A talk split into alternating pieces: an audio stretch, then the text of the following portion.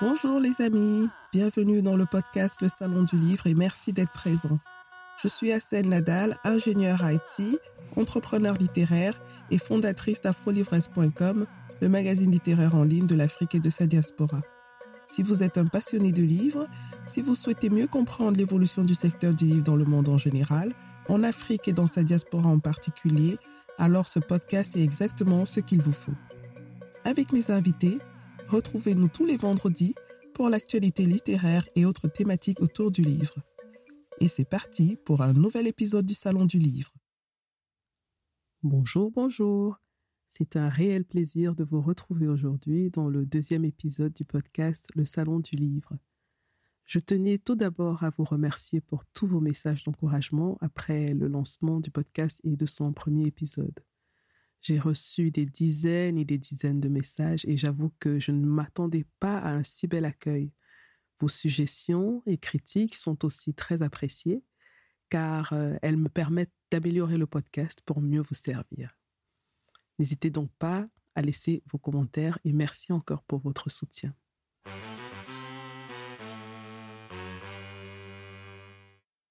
Si vous avez parcouru la presse culturelle dans l'espace francophone ces dernières semaines, vous avez sûrement vu beaucoup d'articles intitulés La surprise du Goncourt 2020. Ces articles font référence à la romancière camerounaise Djaïli Amadou Amal, dont le dernier roman intitulé Les Impatientes, publié aux éditions Emmanuel Colas, est finaliste du prix Goncourt 2020. Djaïli Amadou Amal, c'est aussi une femme dont l'engagement social force le respect. Elle s'engage pour la lutte contre les violences faites aux femmes et les mariages précoces et forcés. Elle se bat aussi pour l'éducation des jeunes filles et la promotion de la lecture en milieu rural. Dans mon échange avec Jaeli, je suis accompagnée de Michelle Natacha Nougoum, qui est contributrice au magazine afrolivres.com et critique de cinéma. Plus qu'une interview, c'est un témoignage très intime avec une grande générosité que Jaeli Amadou Amal nous livre dans cet épisode. Elle revient sur son enfance et son expérience par rapport au mariage forcé et aux violences conjugales. Elle dévoile aussi d'où vient sa passion pour les livres et comment ils ont contribué à son épanouissement. Cet entretien a été enregistré dans les conditions du virtuel. Je vous prierai donc de bien vouloir m'excuser pour les quelques moments où la qualité du son n'est pas bonne. Si vous avez envie de participer au podcast, vous pouvez me contacter par mail à l'adresse podcast.afrolivresse.com. Vous pouvez aussi euh, poser vos questions par message texte ou audio sur WhatsApp au plus 237 6 80 81 54 24. Bonne écoute.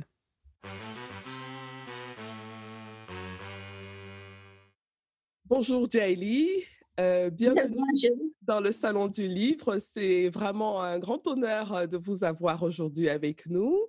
Je voudrais commencer déjà par euh, vous connaître un peu plus. Est-ce que vous pouvez nous dire qui vous êtes, d'où vous venez, comment vous avez grandi, quelle a été votre enfance?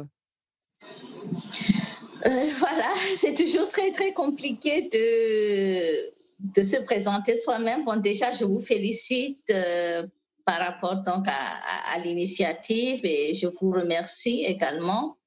Euh, je m'appelle Jaili Amadou Amal, je viens du Grand Nord Cameroun, plus précisément de la ville de Maroua.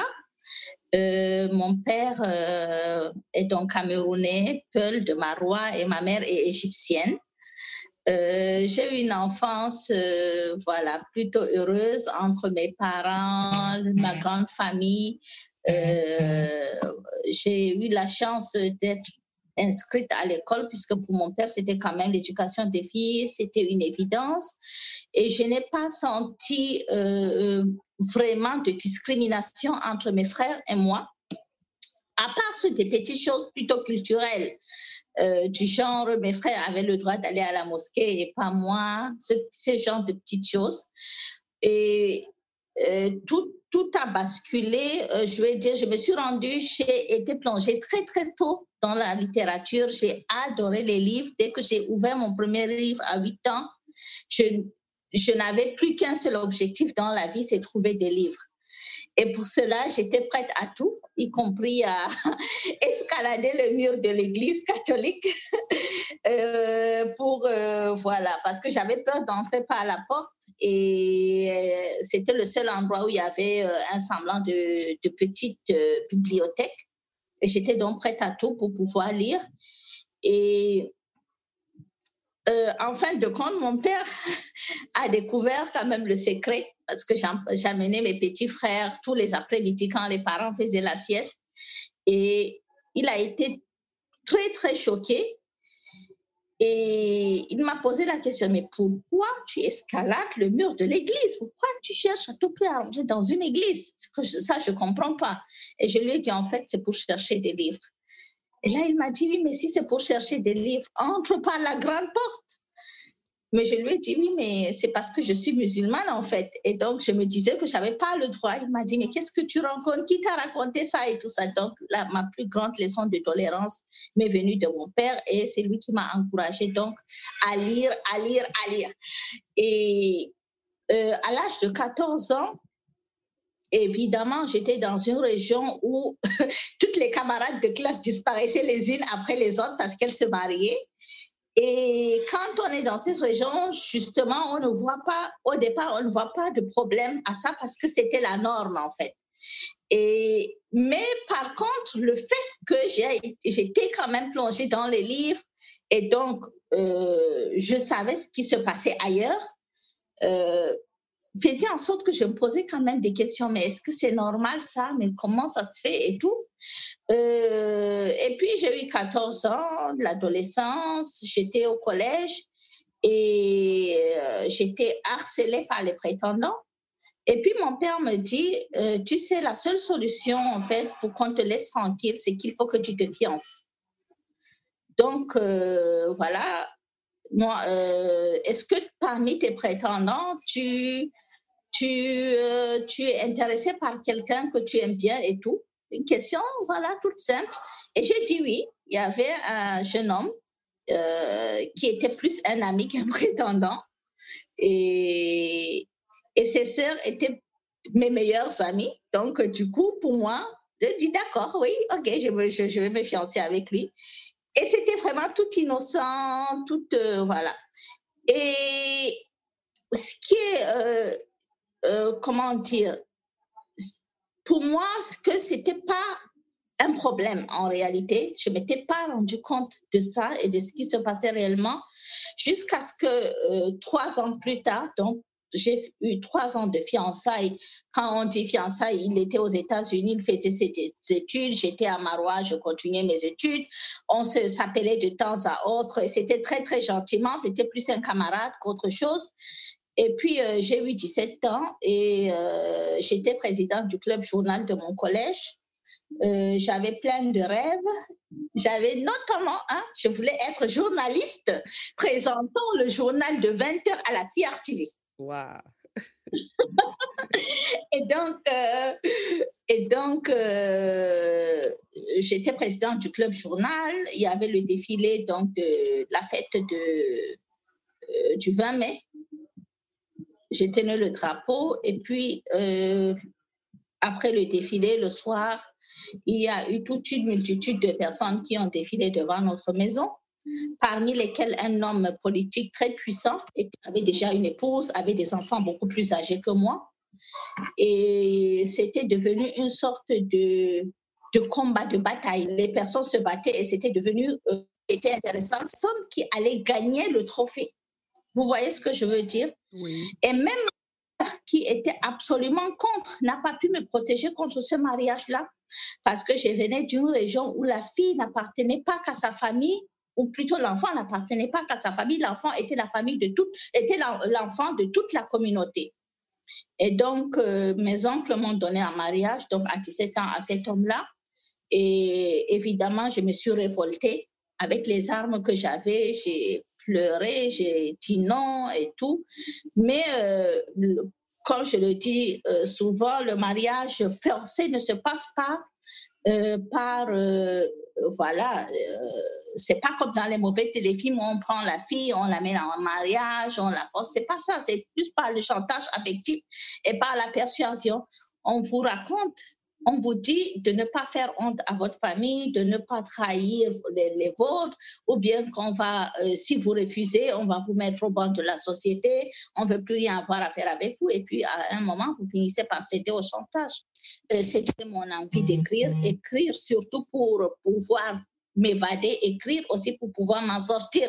Psychologiquement, j'avais besoin de d'avoir quelque chose en fait, de pouvoir confier, d'avoir un exutoire. Et moi, je, l'ai trouvé dans la littérature en lisant d'abord parce que la lecture me permettait d'être partout où j'avais envie d'être, sauf dans la réalité, et puis en écrivant pour pouvoir essayer de faire ressortir tous mes ressentis.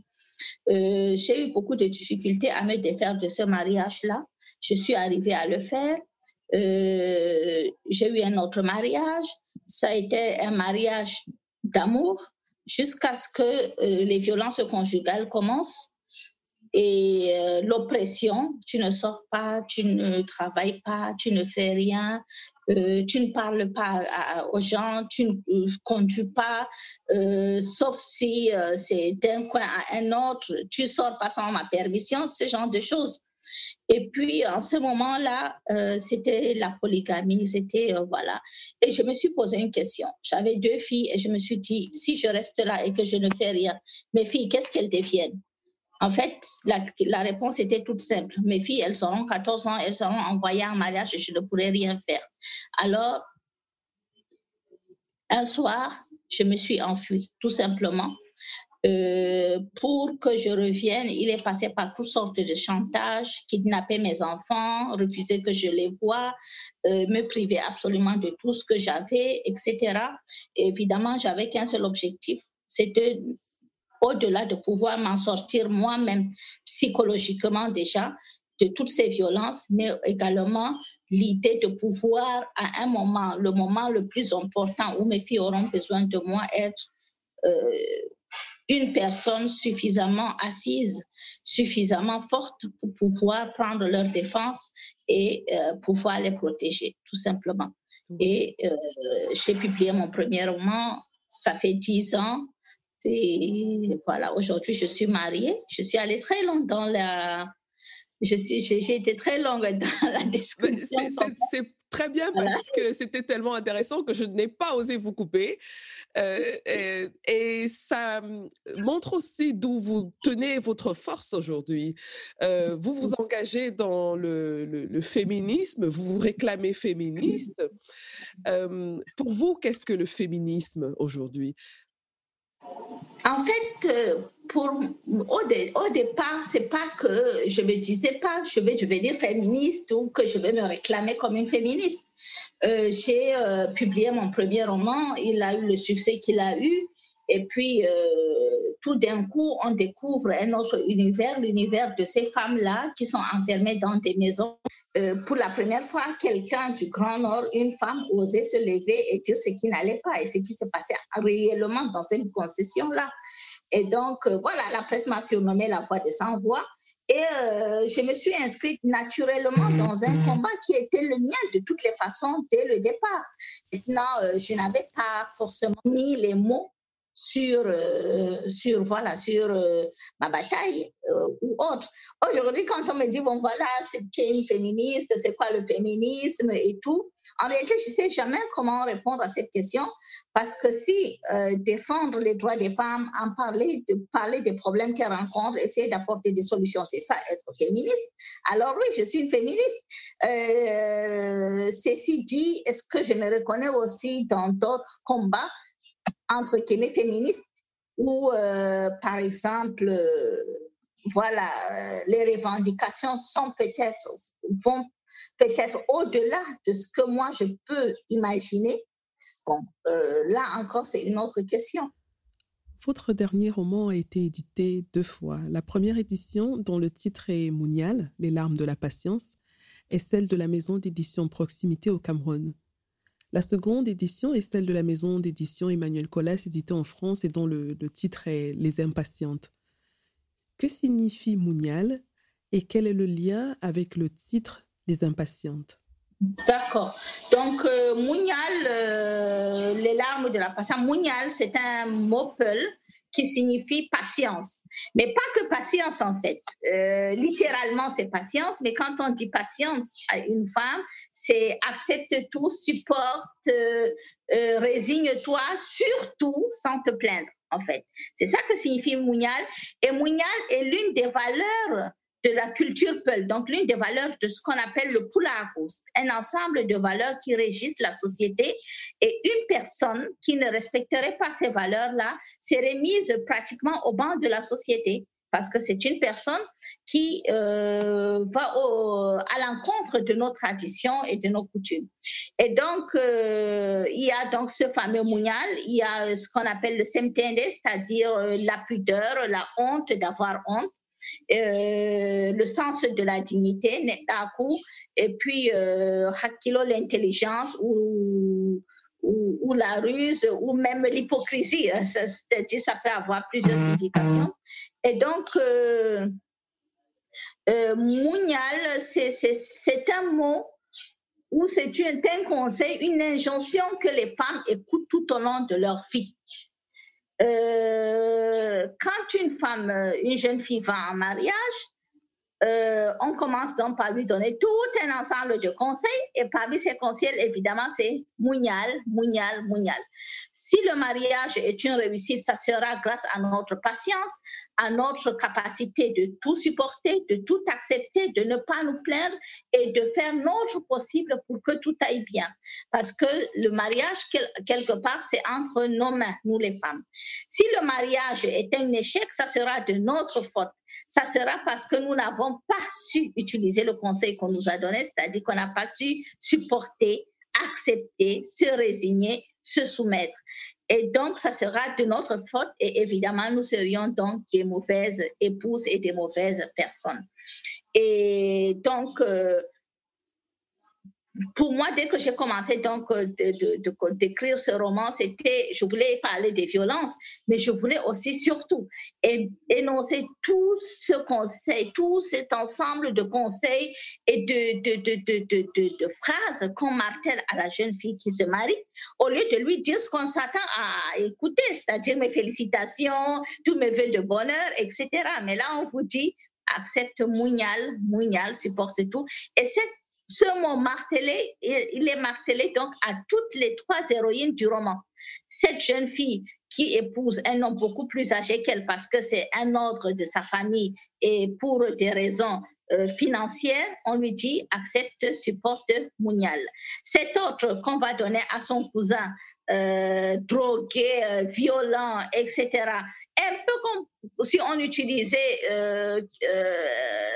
euh, quelque chose pour calmer le jeune homme. Donc là encore, on ne pense pas à cette fille-là. Et on continue de lui dire Mounial, Mounial, Mounial. Mounial quand il te frappe. Mounial quand, euh, quand, quand tu ramènes une autre femme à la maison. Mounial à tout jusqu'à ce qu'elle euh, elle est en vie, en fait. Donc, il y a d'abord cette troisième héroïne aussi à qui on apporte la première comme co-épouse et on dit à elle aussi, accepte, supporte, Mounial. Et toutes les trois ont envie simplement de dire une seule chose, j'en ai marre de supporter. Je suis fatiguée de ce fameux Mounial. Sauf que dans notre société, dire cela, ça peut paraître un blasphème parce que ça veut dire qu'on va à l'encontre de la volonté de Dieu. Tout est mélangé, culture, religion et tout ça et les femmes sont prises au piège, vraiment. Et donc, euh, le roman Mounial est sorti euh, aux éditions Proximité au Cameroun. Et après le succès qu'il a eu, euh, notamment le prix Orange du livre en Afrique,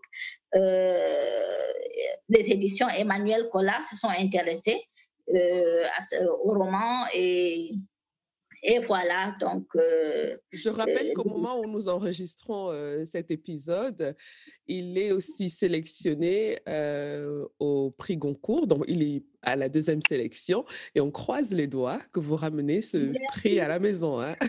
on croise les doigts. si on pouvait voter quelque part, je crois que on mettrait tout le Cameroun derrière le vote pour ça. toute l'Afrique pratiquement. Et oui, voilà. Donc, euh, nous, on a voulu, donc, avec Emmanuel, donner un titre beaucoup plus optimiste. Parce que si on voit quand même, euh, ces femmes-là sont des femmes qui se battent, qui ne se résignent pas, qui ne se laissent pas faire d'une manière ou d'une autre. La première qui prend la fuite, c'est une forme de courage. La seconde qui se réfugie dans la folie, c'est peut-être également une forme de courage. La troisième qui ne se laisse pas faire et qui se dit j'ai ma place, la Dada l'épouse, c'est moi. Je ne pars pas, je ne quitte pas. Cette première épouse, ou plutôt cette première épouse doit partir pour que quand les autres viendront, qu'elle sache que j'avais déjà une place. Et donc, euh, voilà, ce sont trois femmes qui n'ont absolument pas de mougnal et qui sont impatientes. Alors, je trouve euh, votre... Euh, euh, votre engagement assez particulier parce que euh, dans la région du Sahel en général, et en particulier dans le nord Cameroun, euh, il est assez difficile de voir des femmes qui prennent le devant et qui posent les, problèmes sur la table. Est-ce que vous pensez que le fait que vous ayez eu cette expérience personnellement et que vous venez d'une région qui connaît ces problèmes-là, vous seriez mieux entendu par les jeunes filles? Est-ce que vous, ayant cette expérience, c'est un peu, euh, vous êtes un peu plus accessible que par exemple une ONG qui viendrait d'Occident euh, et dirait la même chose que vous euh, oui, exactement, je le pense. vous savez, quand on vient d'une région, quand on a vécu toutes ces choses, on a quelque part la légitimité de pouvoir évoquer ces sujets-là sans qu'on ne vous dise oui mais vous comprenez pas oui c'est en fait euh, euh, c'est parce que vous voulez nous imposer votre culture et tout ça. Euh, je suis voilà de la région je connais exactement la problématique et je pense que pour toutes les régions du monde et pour toutes les cultures quand on veut trouver des solutions il faudrait évidemment s'adapter aux croyances de cette région-là, de cet espace géographique, et pour pouvoir donc apporter des solutions adaptées à leurs problématiques. Et c'est ce qui nous manquait, je pense, jusqu'à présent dans le Nord Cameroun. Il y a des ONG, bien entendu, il y a, euh, il y a même le, ministère de la promotion de la femme et de la famille et tout. Mais euh, quand ce sont des personnes qui ne sont pas de là, qui viennent pour essayer de, de, dire que oui, il y a un problème. En ce moment-là, évidemment, on n'est pas écouté. Pas du tout. Donc, euh, oui, je pense que euh, les jeunes filles peuvent aujourd'hui trouver en moi un modèle, euh, mais je peux également travailler avec d'autres ONG, travailler avec des institutions ou même voilà avec des personnes euh, qui ont peut-être un peu plus confiance parce qu'ils se disent que je suis quand même leur sœur, leur fille, et que voilà, si on, si on parle de religion, je peux, moi, euh, démontrer à travers les tests qu'en réalité, ça n'a absolument rien à voir. Mmh. Et quand on parle de culture, c'est la même chose. Justement, à la suite de ce que vous étiez en train d'expliquer, vous, avez, vous êtes la présidente de l'association Femmes du Sahel. Est-ce que vous pouvez nous dire en quelques mots euh, quelles sont les activités de cette association et comment est-ce qu'on pourrait l'aider si on a envie de l'aider? Ouais. Donc, l'association Femmes du Sahel, euh, c'est une association que j'ai créée en 2012 après un programme de leadership aux États-Unis. Euh, et euh, donc, l'association euh, est une association à but non lucratif. le périmètre d'action, c'est le Grand Nord Cameroun et ensuite toute la zone du Sahel. nous avons deux volets, le volet éducation et puis le volet développement. Le volet éducation, c'est plus pour accompagner généralement les filles donc, nous avons euh, des activités comme le parrainage d'enfants. Euh, l'année dernière, nous avons 400 euh, enfants parrainés par l'association avec 80% de filles. Mhm. cette année, nous sommes en train de réunir les fonds déjà pour commencer à parrainer. Déjà dès la semaine prochaine, nous serons dans un premier village parce que nous travaillons surtout dans les zones rurales où évidemment, euh, les garçons, euh, les filles ne sont absolument pas égales aux garçons en termes donc d'éducation et tout. Et donc, quand la famille vit dans la précarité, ils vont privilégier l'éducation du jeune homme par rapport à celui de la jeune fille. Et puis, euh, nous essayons de faire beaucoup de causeries éducatives et de sensibilisation sur le mariage précoce et forcé, avec les filles, comment se prémunir des violences? Et euh, comment donc euh, réagir face euh, à une proposition de mariage précoce et forcée? nous, fait, nous créons aussi des petites bibliothèques scolaires dans des zones très, très, très isolées où les enfants peuvent finir le cycle primaire sans avoir jamais vu un livre de leur vie. Donc là, c'est des caisses toutes simples où nous mettons des manuels scolaires et puis des livres, des albums pour enfants, des bandes dessinées pour permettre donc aux enfants de, euh, en milieu rural de pouvoir donc s'évader par les livres. Parce qu'aujourd'hui, j'ai fait l'expérience dans, dans, partout quand on va dans les zones rurales, dans le Grand Nord Cameroun, quand on demande à un enfant plus tard, qu'est-ce que tu veux devenir? En fait, l'enfant, il, euh, il vous regarde parce qu'il ne comprend pas trop bien la question. Et puis ensuite, il vous dit, à la limite, le plus ambitieux, il vous dit chauffeur. Parce que il ne peut pas en fait imaginer autre chose. Pas, en fait. Il ne peut, pas, il peut pas rêver de, par exemple, de la même manière qu'un jeune dans une ville qui a la télé, qui a les réseaux sociaux, qui a les livres et qui voit des images, qui voir les avions voler et qui se dit je veux être pilote. Mm-hmm. Non, pour lui, le summum, en fait, c'est quelqu'un qui conduit une voiture. Et donc, euh, lui, veut être chauffeur, c'est tout. Mm. Et pour la jeune fille, pour la petite fille, quand on lui demande, elle veut être maman, elle veut... C'est tout, en fait. Elle, elle, ils ne peuvent pas se projeter plus loin que ça. Et évidemment, pour les parents aussi, quand on vit dans un milieu dans la précarité, dans un milieu où il n'y a pas de sécurité, surtout lié euh, aux institutions de Boko Haram, euh, dans un milieu où euh, l'environnement est complètement à terre, les climats, il ne pleut plus, la sécheresse et tout, et quand on lui dise, oui, mais il faut inscrire ton enfant à l'école parce que 20 ans plus tard, euh, il deviendra ceci ou cela. On ne se projette pas 20 ans plus tard, on se projette juste le lendemain mhm. et sur les questions essentielles de survie. Mhm. C'est tout en fait. Donc l'association, c'est vraiment le côté éducation. Ça, j'ai un peu essayé de vous balayer ça. Nous avons, nous faisons énormément de sensibilisation dans les collèges et les lycées, surtout avec des jeunes filles. Mhm. Euh, à titre d'exemple, nous avons sensibilisé 7000 filles il y a trois ans avec euh, le soutien de l'ambassade des États-Unis. Mhm. Et évidemment, ça, à chaque fois, nous essayons d'envoyer des dossiers pour pouvoir avoir euh, le soutien nécessaire pour pouvoir continuer dans ces sensibilisations-là. Et puis, il y a le volet développement. Le volet développement, c'est tout simplement encourager les femmes à avoir des activités génératrices de revenus.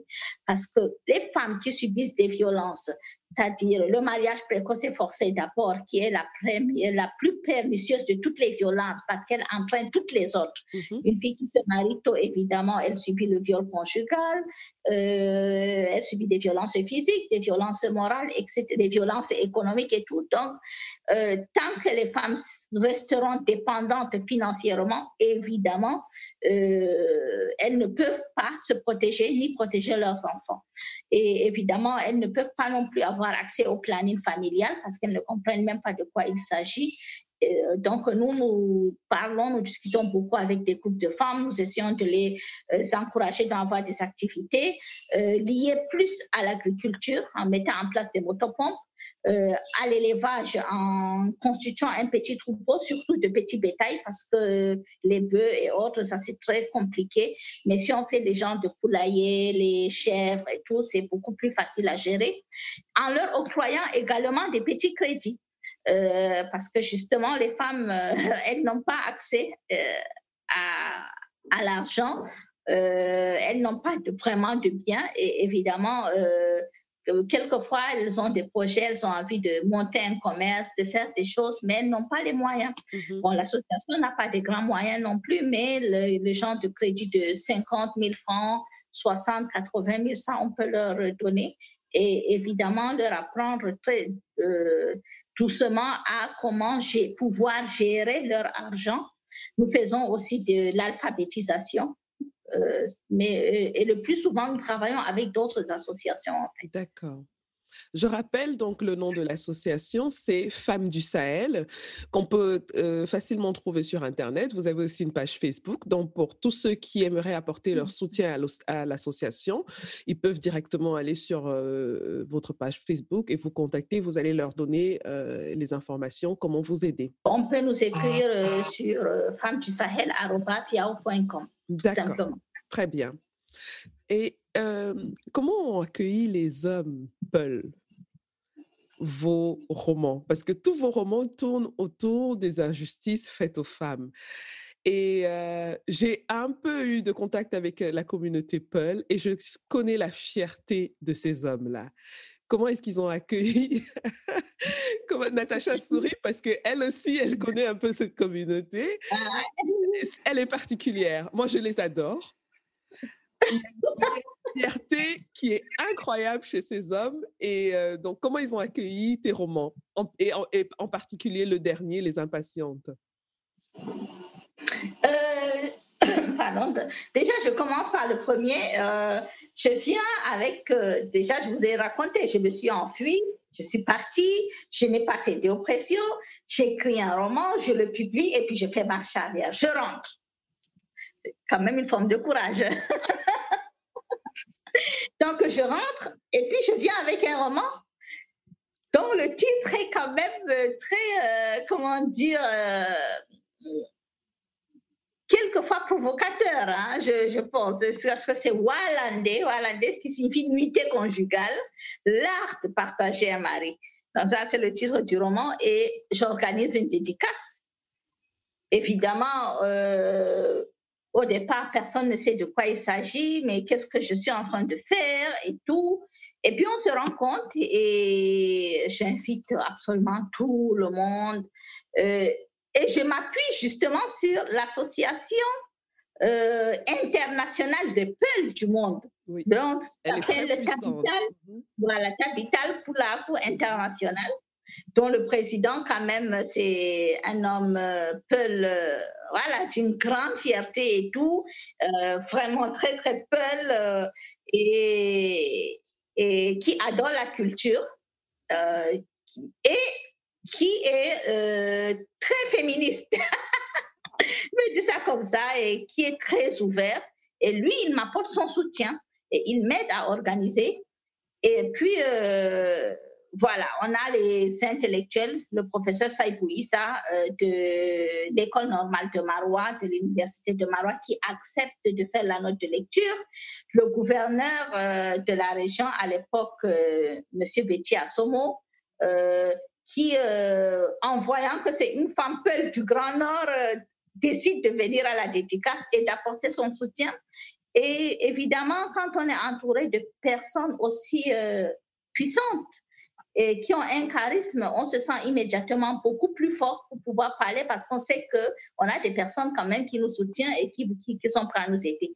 Les hommes, ils ont euh, réagi de manière, euh, voilà, euh, mitigée. Donc, il y a les jeunes qui sont absolument pour parce qu'ils veulent changer, ils, ils rêvent d'autres choses. Évidemment, il y a une ouverture sur le monde, c'était le moment quand même en 2010, on commençait avec euh, les réseaux sociaux, Internet et tout. Et puis, euh, on a les moins jeunes qui ne comprennent pas et qui peuvent d'un seul coup faire des attaques sur oui, mais c'est contre l'islam ce que tu dis. Je dis non, c'est pas contre l'islam parce que voilà les, les tests. Euh, oui, mais ça, ça va à l'encontre de notre culture. Non, ça va pas à l'encontre de notre culture parce que notre culture, tant qu'elle va créer des souffrances, c'est pas bien. On va conserver ce qui est bon dans la culture et puis on va rejeter le reste. Oui, mais tu ne respectes pas notre culture de toutes les façons.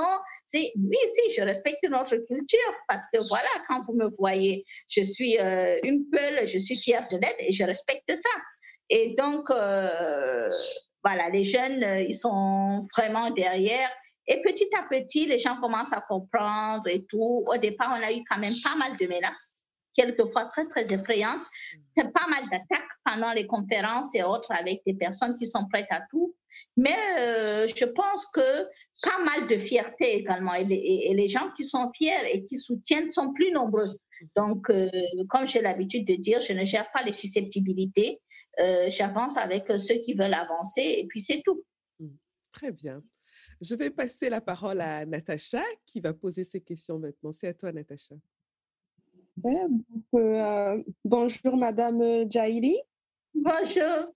Donc, oui, j'avais juste quelques questions à vous poser concernant euh, le livre. Hein. La, première, c'est par rapport à la réception du livre. Donc, euh, Les Impatientes, euh, c'est la surprise du, du Goncourt de cette année. Hein. Il a été, Madame Assel Nadal l'a dit, il a été sélectionné pour le second tour du, du prix littéraire. Euh, moi, en tant que critique euh, cinématographique, forcément, je fais toujours le parallèle hein, avec le, cinéma. C'est comme ça, je, n'y peux rien. Et, en fait, votre livre m'a fait penser au film de, Fatima de, Philippe euh, Faucon, qui a, pareil, été la grande surprise du, César 2016, où il a eu le prix du, meilleur film. Et, j'ai trouvé que Fatima, donc comme Les Impatientes, ont en commun, euh, comment dire, à la fois la, sincérité, la subtilité et la délicatesse. Donc, euh, dans votre cas, c'est dans l'écriture et c'est aussi quelque chose que j'avais euh, ressenti dans le scénario et la réalisation de Fatima. Donc, je trouve qu'ils ont vraiment en commun ces, ces trois aspects-là. Et du coup, je m'interroge, je me dis, est-ce que en tant qu'auteur, quand on écrit, on se dit, je veux transmettre ça, je vais transmettre telle émotion ou c'est quelque chose qu'on a naturellement, c'est quelque chose qui, entre guillemets, découle de notre personnalité. Donc voilà, c'est, j'avais cette interrogation-là.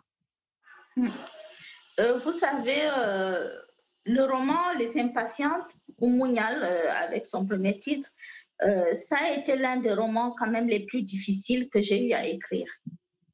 Euh, parce que quand on parle des violences et que je le dis euh, dès le départ, euh, le roman est inspiré des faits authentiques. C'est pas une autobiographie forcément, mais c'est inspiré des faits authentiques. Et évidemment, c'est quand je dis que c'est inspiré des faits authentiques, c'est quelquefois mon histoire, je me suis inspirée de, ma propre, de tout ce que j'ai vécu. Je me suis inspirée de ce qu'ont vécu euh, mes sœurs, mes cousines, mon entourage, des femmes de ma société, mes amis et tout ça.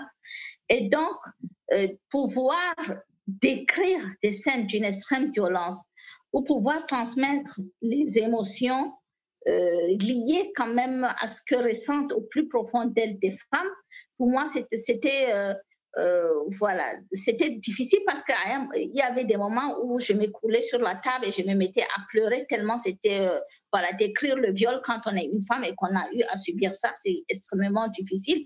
En même temps, on se, libère, mais en même temps, euh, voilà. Et personnellement, quand je commence à écrire, surtout ce genre de scène avec beaucoup d'émotions, avec beaucoup de de, violence et tout, et que moi-même, je ne le ressens pas et que ça ne me fait pas mal au point où j'ai des larmes qui coulent, je sais que je ne suis pas arrivée à transmettre, en fait. Donc, euh, voilà, c'est... Personnellement, je ne fais pas vraiment d'efforts pour pouvoir transmettre ces émotions, mais évidemment, euh, étant donné que je peux comprendre tout ce que ces femmes dans les livres euh, vivent parce que je l'ai vécu moi-même. Donc, c'est, évidemment, c'est, beaucoup plus difficile. À un moment, on a envie de crier sa colère. Mm-hmm. Vous voyez, et d'accuser tout le monde et, ou d'apporter un jugement. Mais ça, je me suis vraiment beaucoup retenue de le faire.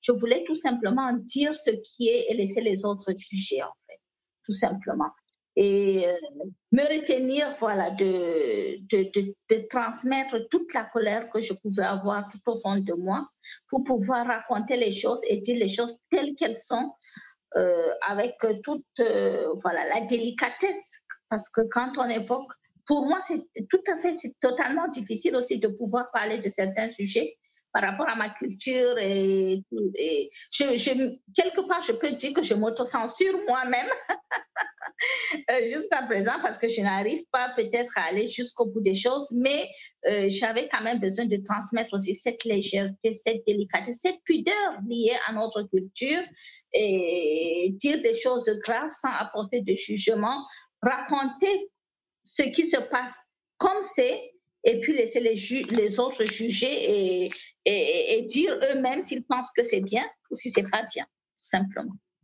Je ne sais pas si j'ai réussi, mais euh, voilà, ça, c'était vraiment ce que j'avais envie de faire. Non, vous avez, vous avez parfaitement réussi et ça fait une très belle transition pour la seconde question d'ailleurs, parce que euh, justement, je, euh, donc, vous, vous, racontez effectivement dans le livre et comme vous le dites de manière, en tout cas, vous essayez de le faire de, de manière le plus neutre, mais neutre tout en gardant le point de vue des personnages. Hein, donc, j'entends. Donc, vous vous racontez la, la banalité du mariage arrangé de la, de la polygamie hein, dans, de manière la plus simple. Hein. Et aussi, ce sont les choses les plus simples qui sont, qui sont souvent les meilleures, qui sont les, les plus, euh, les plus brillantes, entre guillemets. Et, et euh, sur, beaucoup de points, votre livre m'a fait penser à la série euh, Maîtresse d'un homme marié. Donc, je ne sais pas si, vous l'avez vu. Donc, je, m'explique.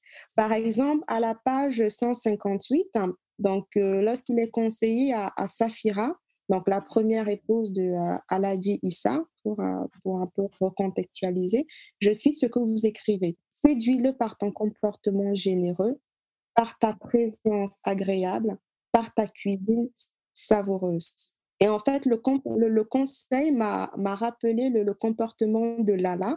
Lala, donc le personnage, donc la, femme de, de, de, dans la série Maîtresse d'un marié, et euh, dans une analyse de, de Yiri TV, hein, c'est une, analyse de, euh, de, la série, il y avait une internaute qui avait fait référence euh, à, un, un, concept sénégalais qui s'appelle le mounier.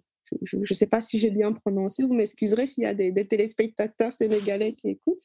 Et elle expliquait que le mounier, c'est un terme wolof qui décrit l'attitude qu'on attend de la sénégalaise quand elle se marie et qui pourrait se traduire par abnégation, l'endurance, un peu ce que vous disiez. Hein, voilà. Et donc, l'internaute a pris l'exemple de Lala de, de, la série pour expliquer euh, jusqu'où ce concept peut aller, les dérives que ce concept peut avoir. Et donc, ma question était la suivante. Est-ce que le monial que vous, euh, que vous dénoncez dans votre livre, hein, du moins l'interprétation abusive quand il s'agit des femmes, parce qu'on voit qu'il y a aussi des, hommes aussi, on leur, on leur demande d'appliquer ce principe-là, mais quand il s'agit des femmes, c'est autre chose, c'est l'interprétation qui est différente. Donc, est-ce que ce principe-là, existe aussi dans d'autres cultures? Voilà, c'était ça ma question, parce que Mounier, Mounia, je me suis dit, est-ce que c'est pas la même chose? Ça ressemble beaucoup Voilà, c'est ça. Ah, merci beaucoup. Donc, euh, voilà, euh, c'est absolument la même chose. Donc, euh, Mougnol, et tout ça, c'est la même chose. Et euh, ce concept-là et cette culture-là, elle se retrouve dans toute la zone du Sahel, en fait. Moi, je parle du, du Nord Cameroun, mais tout ça, c'est très valable au Sénégal, au Mali, au Burkina Faso, au Niger et autres. C'est la même chose. C'est la même culture et euh, c'est les mêmes conseils qui sont appliqués et quelquefois c'est même les mêmes mots en réalité. Donc euh, c'est les, intonations tout simplement qui vont différer d'une zone géographique à une autre. Donc euh, princesse d'un homme, maîtresse d'un homme marié, je n'ai pas regardé la série, mais je vais le faire parce qu'on m'en a tellement parlé. Et à chaque fois, je me dis, oui, mais il faut que je m'assieds, que je prenne le temps de, de bien, la, de bien voilà, en profiter et tout. Et ça ne m'étonne pas parce que, comme je le disais, c'est le même principe partout. Euh, à la première épouse à qui on va imposer une coépouse, parce que évidemment c'est toujours une euh, décision unilatérale, c'est pas l'homme qui décide. On dira à la femme euh, s'il a a pris une deuxième épouse, c'est que quelque part il y a un manque et que ce manque-là en, euh, en réalité c'est un peu de ta faute et donc, euh, du coup, tu devrais faire plus d'efforts pour lui. C'est-à-dire que c'est lui qui vous impose une coépouse, c'est lui qui vous trompe, mais c'est à vous de faire des efforts, une fois de plus. Et c'est valable partout, partout, partout. C'est la même histoire, en fait. Donc, partout où, euh, où on retrouve dans la culture, ou, partout dans la zone sahélienne, c'est absolument la même culture. Aussi bien chez les Peuls que chez les Haoussa, que chez les Wolof, etc. C'est pratiquement la même chose, une culture qui est, euh, euh, comment dire, qui, euh, qui se colle un peu à l'islam Et, évidemment, on n'arrive pas à faire l'amalgame en ce qui concerne tout ce qui est test religieux et tout ce qui est coutume. Dans les impatientes, il y a beaucoup d'ironie beaucoup d'ironie, je, presque à la limite du sarcasme. Hein, donc voilà, euh, je lis juste deux passages qui m'ont beaucoup amusé. C'est pour euh, voilà, donner un peu envie aux, téléspectateurs, aux spectateurs de, lire votre livre et surtout leur donner une idée de, de, votre ironie. Voilà. Cette douce ironie, je dirais presque. Donc, le premier, c'est passage, c'est à la page 53. Lorsque vous, écrivez, hein, c'est Ramla qui, euh, parle. J'étais parvenue à rendre fou d'amour un homme réputé pour sa richesse, sa rigueur et son exigence envers les femmes. J'avais même réussi le double exploit de le rendre polygame, cet inconditionnel monogame. c'est euh, assez drôle. Ou encore, il y a un autre passage qui m'a beaucoup amusé un peu plus tôt, donc c'est la page 47. Donc euh, là, qui, euh, qui voilà. Et magnanime, donc, euh, il proposa à Aminou de choisir une autre de ses filles. Donc, on parle là du, du papa de, euh, de Ramla. Zaitouna, ma demi-sœur, a juste quelques mois de moins que moi. Ou alors Jamila, oui, ma sœur de même mère. Elle a un an de moins et nous nous ressemblons comme deux gouttes d'eau. Pourquoi pas elle? Ou alors n'importe laquelle des filles de mes oncles. Il y en a bien encore une dizaine à marier. Donc voilà. Donc, vous voulez, c'est que tout le livre se caractérise par ce ton à la fois mi-doux, mi-impertinent, mi-irrévérencieux. Comment cette ironie, comment cette impertinence est reçue? Est-ce que euh, elle est comprise? Et euh, si oui, comment est-ce qu'elle est, elle est analysée? Est-ce qu'elle est perçue comme irrévérencieuse, justement?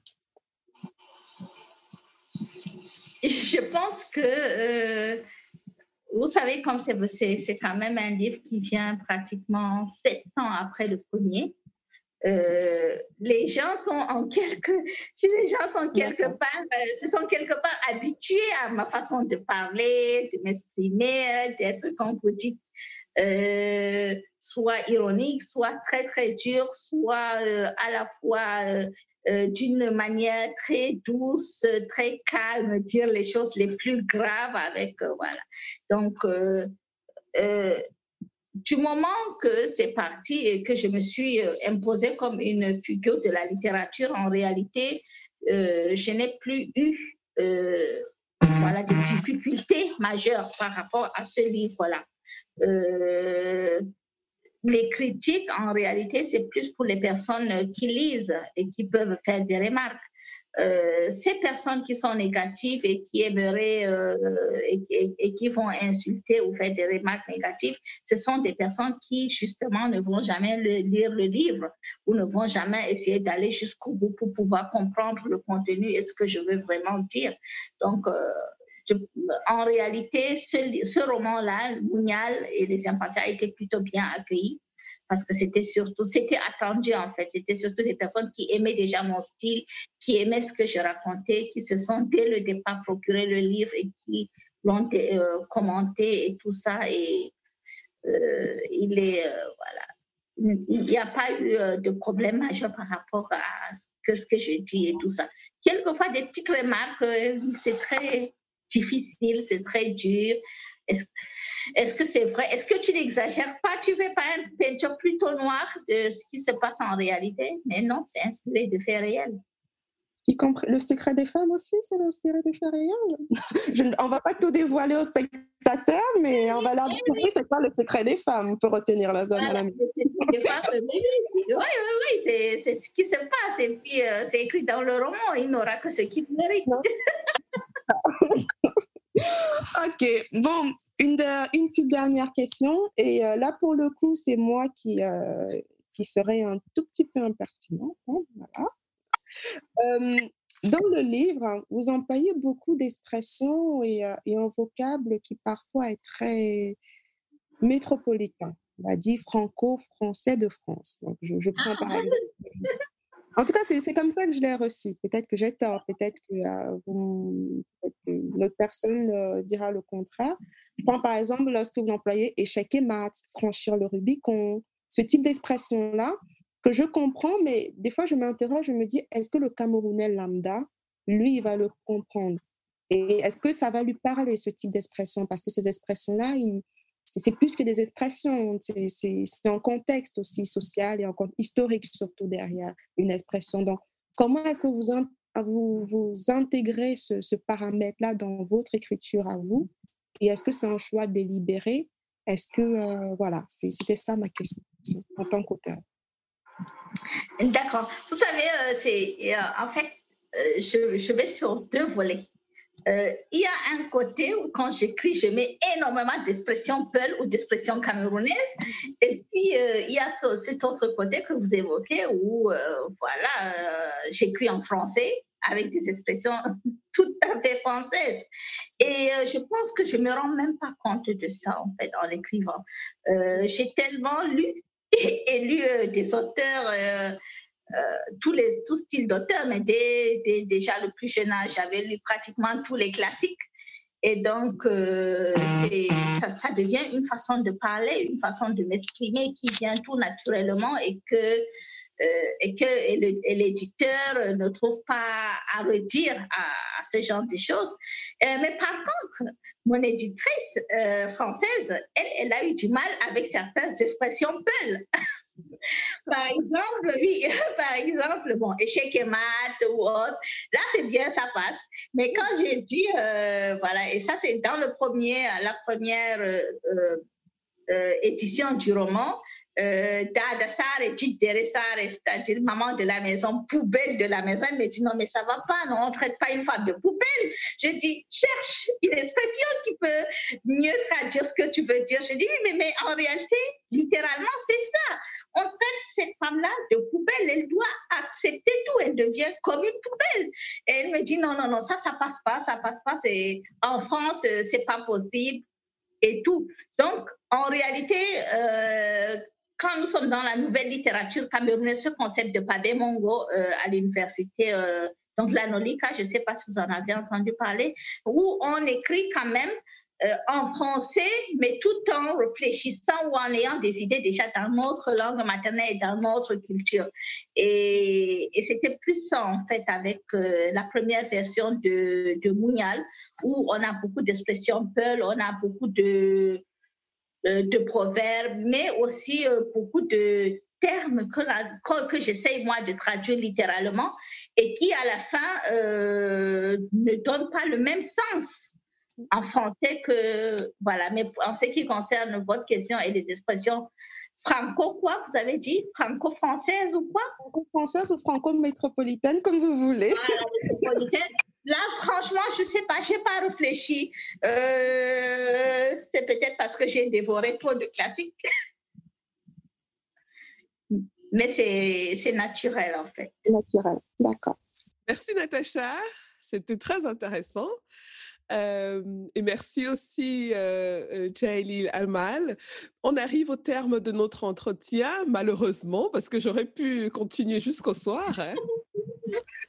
Pour terminer, si vous aviez des conseils à donner à une jeune fille qui nous écoute et qui peut-être traverse euh, des moments difficiles actuellement dans son ménage ou euh, qui subit des violences, euh, quels seraient ces conseils? À une jeune fille, ce que je, vais lui dire, c'est tout simplement vis ta vie, va au bout de tes rêves. tu es une jeune fille, tu es capable de faire tout euh, il est hors de question qu'on te dise qu'une jeune fille ne, devrait plutôt choisir euh, de faire art au lieu de faire science, euh, d'être infirmière ou parce qu'elle ne peut pas être médecin ou parce qu'elle ne peut pas être pilote ou autre. Une fille a le droit d'être tout ce qu'elle a envie d'être aujourd'hui. Et donc, et, puis surtout, si on va dans le contexte du livre, si quelqu'un vous parle mal, ou si quelqu'un ose lever la main sur vous, immédiatement, c'est un geste de trop. Partez, n'acceptez pas ça. Plaignez-vous, vous voyez des grandes personnes autour de vous, les parents et autres qui sont là pour vous protéger. Et aux autres femmes, je dirais tout simplement ce que je dis dans le roman. partir, c'est aussi une forme de courage. La première gifle, c'est déjà une gifle de trop. Tout simplement, ça, j'y tiens beaucoup parce que les violences faites aux femmes, surtout les violences physiques, c'est universel. On ne parle pas que euh, des, femmes au Sahel, c'est vraiment universel, c'est pour le monde entier et toutes les femmes devraient se tenir la main et, et avancer ensemble parce qu'il faut le rappeler encore une fois, ce sont les femmes elles-mêmes qui continuent de perpétuer les violences contre les autres. Merci. si on veut vous contacter, si on a des questions à vous poser, comment on fait? Où est-ce qu'on peut vous trouver? Je pense que le plus facile, c'est aujourd'hui les réseaux sociaux. Je suis sur Twitter, je suis sur Facebook, je suis sur Instagram. Et donc, on peut me contacter via ces réseaux-là et évidemment, je vais répondre. Et puis, euh, par mail, Jaili, euh, underscore euh, amal.yahoo.fr. Très bien. Euh, on est arrivé au terme de notre entretien. Je vous remercie, euh, Amal. parfois, je vous appelle Jaili, parfois, je vous appelle Amal. Ils sont tous jolis, vos prénoms. Et merci encore euh, d'avoir passé ce bon moment avec nous. Merci, Natacha. Pour tes questions et ta présence qui était très enrichissante aussi. Et voilà, j'espère qu'on aura l'occasion toutes euh, d'échanger euh, une prochaine fois. En tout cas, merci à toutes. Merci beaucoup. C'était avec très, très, très grand plaisir. Voilà les amis, c'est terminé pour aujourd'hui. Merci d'avoir écouté jusqu'au bout. Si vous avez aimé cet épisode, je vous serais vraiment reconnaissante de vous abonner au podcast pour être notifié de la publication des prochains épisodes. Vous pouvez aussi partager l'épisode, y laisser un commentaire ou le noter avec 5 étoiles. Vous pouvez poser vos questions par WhatsApp en envoyant un message au numéro plus 237 6 80 81 54 24. À bientôt les amis.